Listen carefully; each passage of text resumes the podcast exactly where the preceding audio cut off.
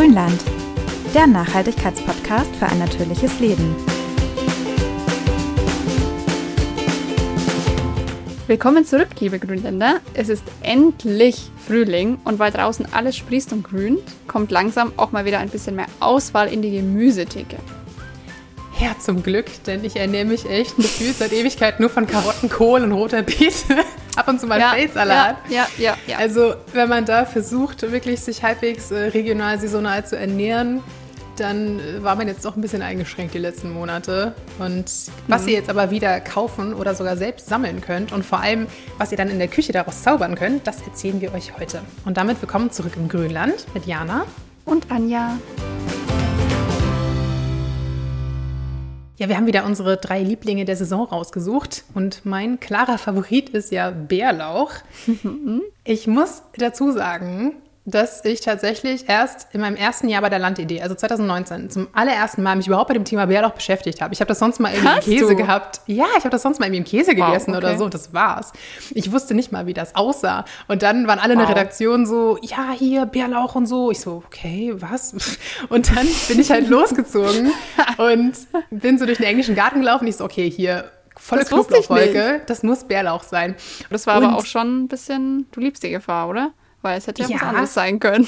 Eben, eben. Ich war dann auch zu Hause. Ich weiß es, ich weiß es noch genau. Meine Mitbewohnerin war nicht da für ein paar Tage. Und ich war wirklich so, puh, isst du das jetzt wirklich? Da hab ich ich habe mir auch echt so ein bisschen eingebildet. Ich hatte danach Bauchschmerzen. Ich war schon so, ja. hatte schon einen Giftnotruf aufgerufen auf dem Handy wow. so ungefähr. Okay. Aber es hat wunderbar funktioniert, denn es war offensichtlich echter Bärlauch. Tatsächlich wächst er jetzt nämlich im April wieder in Parks oder im Wald, also irgendwo wirklich frei in der Natur. Oder ihr habt das Riesenglück, dass er im Garten wächst, aber meistens sammelt man ihn ja einfach irgendwo.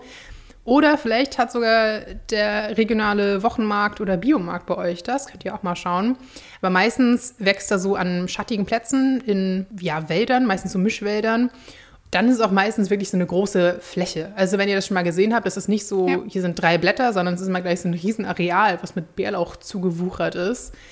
Genau, Hochsaison ist im April und dann beginnt aber im Mai irgendwann die Blüte und das ist dann auch so das Ende der Erntezeit, denn danach schmeckt das Ganze einfach nicht mehr. Wobei die Blüten auch ganz lecker sind. Also die, die Blätter werden dann sehr bitter, mhm. aber die Blüten könnt ihr dann noch ernten, die sind auch echt lecker. Aber macht das bitte nicht wie Diana. Also geht jetzt nicht einfach irgendwo hin. Ganz so planlos ähm, war ich auch nicht. Ich habe ja, schon, ja. hab schon getestet. Ja, ja. Nee, also es gibt tatsächlich giftige Doppelgänger. Das Maiglöckchen, so schön es ist, sieht aus wie Bärlauch oder die Herbstzeitlose, auch sehr giftig. Aber der Bärlauch ist relativ leicht zu erkennen. Nicht optisch, aber am Geruch. Der hat mhm. nämlich einen starken Knoblauchgeruch. Also wenn ihr die Blätter zwischen die Finger nehmt und so ein bisschen dran reibt und dran riecht, wisst ihr gleich, ob ihr Bärlauch habt oder nicht. Der ist auch matt, satt grün, hat einen dünnen Blattstiel und vor allem wächst er einzeln aus dem Boden. Also der bildet jetzt nicht um eine Blüte so wie so ein Kelch. Mhm. Und jetzt sagen viele, also ich höre das Argument häufig, weil ich auch gerne Bärlauch sammle, oh, was denn mit dem Fuchsbandwurm? Da steckt man sich ja dann an mit allem Möglichen. Also das Hatten Risiko, wir bei der, bei der Regionalessen-Folge mit Bärensammeln und sowas auch mal thematisiert. Genau, also es kann durchaus passieren. Es gibt auch Risikogebiete, das könnt ihr online nachgucken, wo das ist, aber grundsätzlich ist das Risiko sehr gering und normalerweise wäscht man das Zeug ja auf, bevor man es verkocht. ich meine, bei einer Beere oder sowas, also bei einer Brombeere, da kann sich so eine Fuchsbandwurmlarve ja auch mal drin verstecken, aber auf diesem Bärlauchblatt, also wie Anja sagt, das wascht ihr von außen ab, da seht ihr alles. Also da kann nichts dran sein im Prinzip. Also da muss man eigentlich wirklich keine ja. Angst haben. Oder wenn ihr doch Angst habt, dann, wie Jana schon gesagt hat, den Tipp, wenn ihr jemanden kennt, der vielleicht Bärlauch im Garten hat oder ihr habt eine Stelle im Wald gefunden, wo es viel Bärlauch gibt, dann züpfelt einfach mal eine Pflanze aus und setzt die in den Garten oder in den Balkonkasten. Innerhalb von kürzester Zeit habt ihr einfach einen Rasen voller Bärlauch. Müsst ihr vielleicht auch ein bisschen aufpassen und ihn wieder in die Schranken weisen, damit er nicht alles mhm. überwuchert. Aber da wisst ihr halt dann zumindest, das ist Bärlauch und das könnt ihr dann auch gut pflücken. Geht am Balkon genau. auch so, habe ich auch schon gehabt. Ah, aber vorsichtig, wie es immer beim Sammeln ist, das haben wir auch schon erwähnt. Seid ein bisschen vorsichtig und umsichtig mit der Natur. Erntet pro Pflanze möglichst immer nur ein Blatt. Das schwächt die Pflanze sonst zu sehr und am Ende geht sie noch ein. Und in Naturschutzgebieten und auf Privatgrund darf man natürlich nicht pflücken. Jetzt aber mal vom Pflücken vom Wald in die Küche quasi. Ja, sehr gerne. Genau, also am besten verbraucht man den Bärlauch dann auch relativ schnell. Deswegen solltet ihr jetzt auch nicht 15 Kilo pflücken. Also A, weil ihr dann allen anderen was wegnehmt, ähm, aber auch B, wenn man es ja. wirklich relativ schnell dann verarbeiten sollte. Also gekühlt in einem feuchten Tuch hält sich der auch durchaus ein bis zwei Tage im Kühlschrank. Oder ihr könnt ihn auch einfrieren, dann aber am besten schon vorher halt waschen und hacken oder in so kleinen Portionen einfrieren, in so einem Eiswürfelbehälter oder sowas. Das geht ganz gut. Was super ist bei Bärlauch, ist den einfach irgendwo ein bisschen mit runterzumischen als starkes Gewürz quasi. Es ist halt wirklich ja so eine ja, Knoblauch. Knoblauchnote, aber ja. nicht, ganz so, nicht ganz so intensiv wie Knoblauch. Und es ist irgendwie noch so ein bisschen, also er wird ja auch wilder Knoblauch genannt. Ich kann das gar nicht beschreiben. Es hat so ein bisschen andere Note noch als normaler Knoblauch. Irgendwie ein bisschen. So, ja, so krautig halt einfach, ne? Wie ja, so ein, bisschen, so ein bisschen komplexer. Ich mag es total mhm. gerne. Also, ja.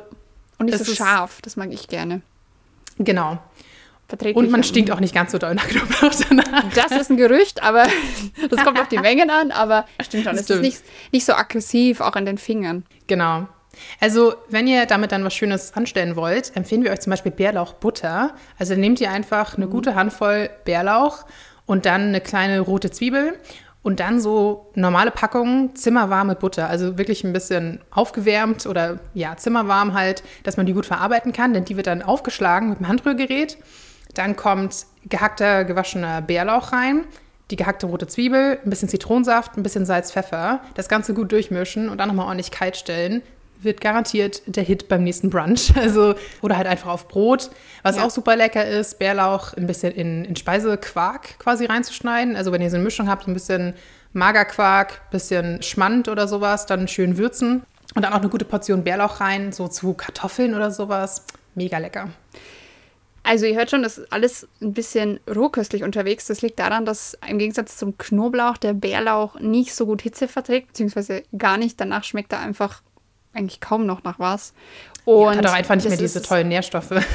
ja, das ist sowieso mein persönliches Lieblingsrezept deswegen ist das Pesto, mhm. weil mit einem Pesto kann man den auch in der warmen Küche einsetzen, nämlich zu Kartoffeln oder Nudeln, aber der Bärlauch selbst wird kalt verarbeitet. Dazu einfach zwei Handvoll Bärlauch in einen Mixer schmeißen mit einem Esslöffel Sonnenblumenkerne oder Walnüsse, die ihr vorher so ein bisschen im Ofen anröstet. Dann 50 Gramm geriebenen Parmesan dazu oder für die Veganer unter euch vegane Hefeflocken. Dann Salz, Pfeffer und so viel Olivenöl, dass es einfach eine schöne Paste wird. Und das könnt ihr dann entweder sofort essen, wie gesagt, mit Nudeln, Kartoffeln, auf Brot. Oder ihr macht einfach so eine dünne Schicht Olivenöl nochmal drauf. Dann hält es auch relativ lange. Also es hält auch ohne genau. Olivenöl knapp eine Woche, mit Öl sogar noch ein bisschen länger. Das verschließt es einfach so ein bisschen, es kommen keine Bakterien dran. Also ich weiß, unsere eine Kollegin, Dagmar, ihr kennt sie noch aus der Waschmittelfolge, die macht ja auch immer 15 Kilo Bärlauchpesto gefühlt im äh, Frühling. Und sie hat das dann echt noch im, im Sommer gegessen. Hat auch im August oder sowas dann noch ihr Bärlauchpesto dabei gehabt. Also solange man darauf achtet, dass es wirklich kühl steht, dass ihr sauber arbeitet und immer genug Öl drauf habt, dann könnt ihr es auch wirklich ja. eine ganze Weile noch benutzen. Man kann es zur Not auch mal einfrieren. Oder mhm. auch gehen einfach in so Eiswürfelpackungen rein, dann habt ihr immer so Eiswürfelportionen. Lässt es einfach bei Zimmertemperatur oder im Kühlschrank wieder auftauen. Das geht auch super. Allerdings haben wir da auch wieder ein bisschen natürlich einen Nährstoffverlust, denn an sich enthält der Bärlauch sehr viel Vitamin C, Eisen, andere Nährstoffe, kurbelt die Verdauung an, verbessert die Durchblutung und fördert den Stoffwechsel. Klingt nach einer super leckeren frische Koh im Frühling.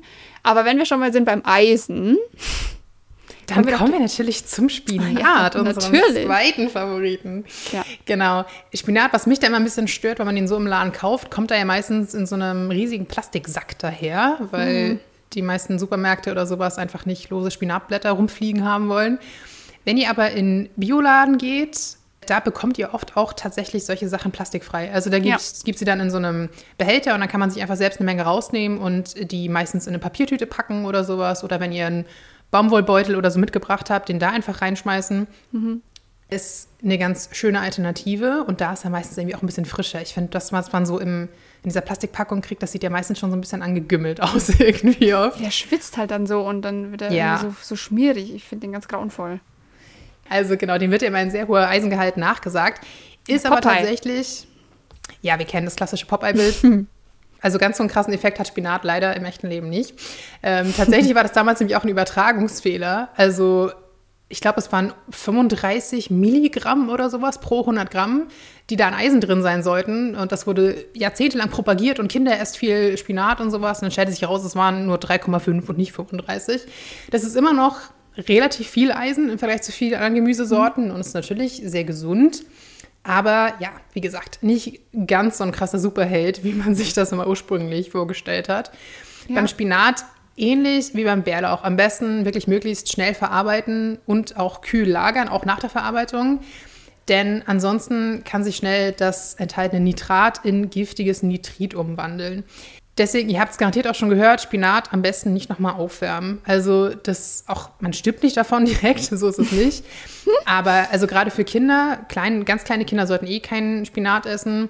Und dann wirklich auf jeden Fall nicht aufwärmen für Kinder und auch als Erwachsener im Idealfall höchstens einmal und dann auch wirklich dazwischen kalt stellen also, dass ihr da nichts riskiert und ansonsten am besten einfach in den Mengen zubereiten, die man auch gleich verputzen kann.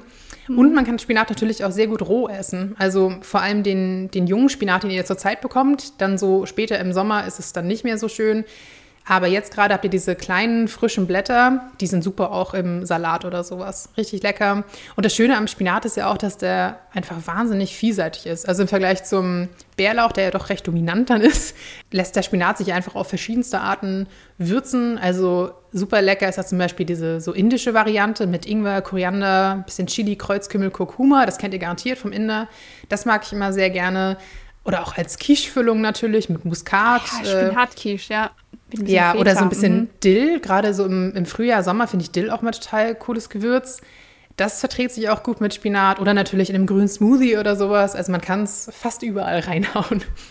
Ja, eine ganze Zeit lang, muss ich zugeben, gehörte ich auch zu den Menschen, die Spinat und genauso wie Grünkohl und sowas eigentlich nur in flüssiger Form in einem Smoothie zu sich genommen haben. Flüssiger Form. Ich kaue mein Essen jetzt doch wieder lieber. Aber mein Lieblingsrezept ist tatsächlich ein Pfannkuchenrezept, ein ungesüßtes, herzhaftes Pfannkuchenrezept, mhm. dass ich mir einfach selber einen Rahmspinat mache, der ja aus der Tiefkühltruhe doch relativ viele Zusatzstoffe enthält. Und damit fülle ich dann Pfannkuchen, bisschen Feta oben drauf zusammenrollen und dann entweder gleich essen oder mit ein bisschen Käse überbacken. Das ist schon das ist eines meiner Lieblingsrezepte, wenn ich wirklich zu faul bin. Wenn ich dann, ja, weil ich, ich bin jemand, der zum Beispiel, wenn er Pfannkuchen macht, auch süß, dann mache ich eigentlich nie Zucker in den Teig, sondern ich lasse sie so, mache lieber Marmelade oben drauf. Weil dann kann ich mir nämlich wieder Spinatpfannkuchen machen oder Suppe genau. oder sowas mit, mit Einlage. Und dann kommen wir auch schon zu unserem dritten Gemüse. Es ist tatsächlich ein Gemüse, botanisch zumindest, nämlich Rhabarber. Man kennt ihn ja aber vor allem süß, ne? In Kuchen, ja. Konfitüre und Kompott, ja. um eine schöne Alliteration rauszuhauen. aber tatsächlich schmeckt er auch zum Beispiel super lecker in Chutney. Ich bin sehr großer Chutney-Fan. Ich weiß. ich habe einfach zu lange in Irland und England gelebt. Ich, ich liebe das. Und genau, da nehmt ihr dann einfach Schalotten, bisschen Zimt, Sternanis. Es zwar hat so ein bisschen Weihnachts-Vibes, aber es passt sehr gut dazu. Ja. Ein bisschen Orange, Ingwer und Rosinen. Das äh, wird alles schön zerhackt zusammen verkocht mit dem Rhabarber und dann lasst ihr das Ganze einfach am besten ein paar Wochen noch ziehen, dass das so ein bisschen aromatischer wird. Und das schmeckt dann super zu, ja, ich lasse mir sagen, zu Fleisch. Ich weiß nicht, ich esse ja schon seit 10, 15 Jahren kein Fleisch mehr. Aber zu kaltem Braten, so Aufschnitt soll das super sein.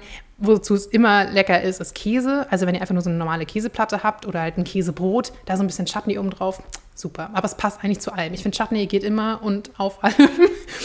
Und sehr lecker ist Rhabarber tatsächlich auch in einem Curry. Ich glaube, das haben die wenigsten okay, ausprobiert schon mal. Ich, okay, ich kenne es als Bratensoße, weil manchmal macht man mhm. ja auch so Äpfel an den Schwannebraten. Ich kenne Leute, die da Rhabarber nehmen, aber als Curry kenne ich das echt Gibt es tatsächlich auch Rezepte? Also guck da mal.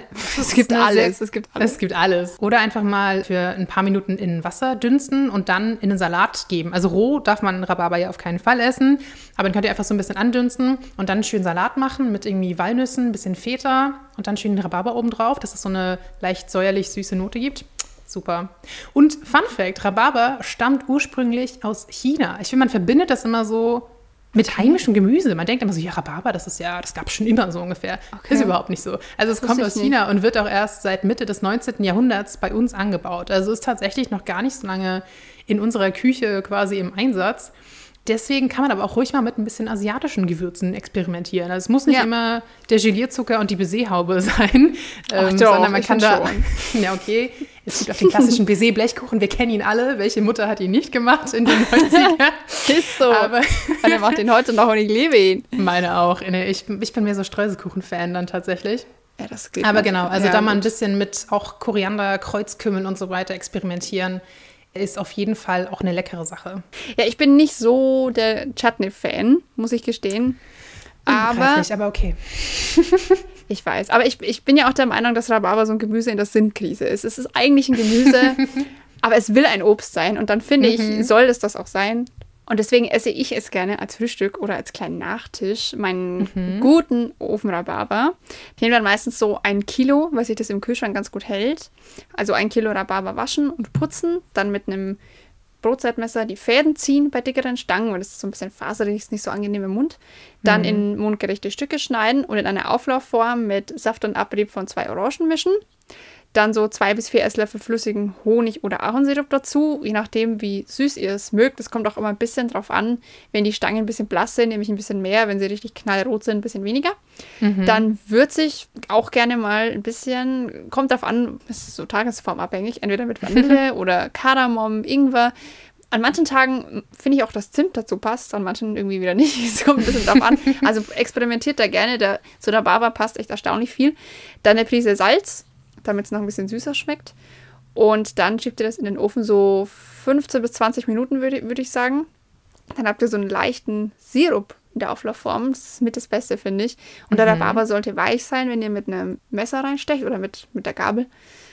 Und dann zu Joghurt und noch ein bisschen Vanille oben drauf. Oder ihr macht euch Streusel im Ofen, esst die dazu. Oder Oh. Müsli oder einfach pur, ohne Joghurt, ohne alles. Ist super, super lecker.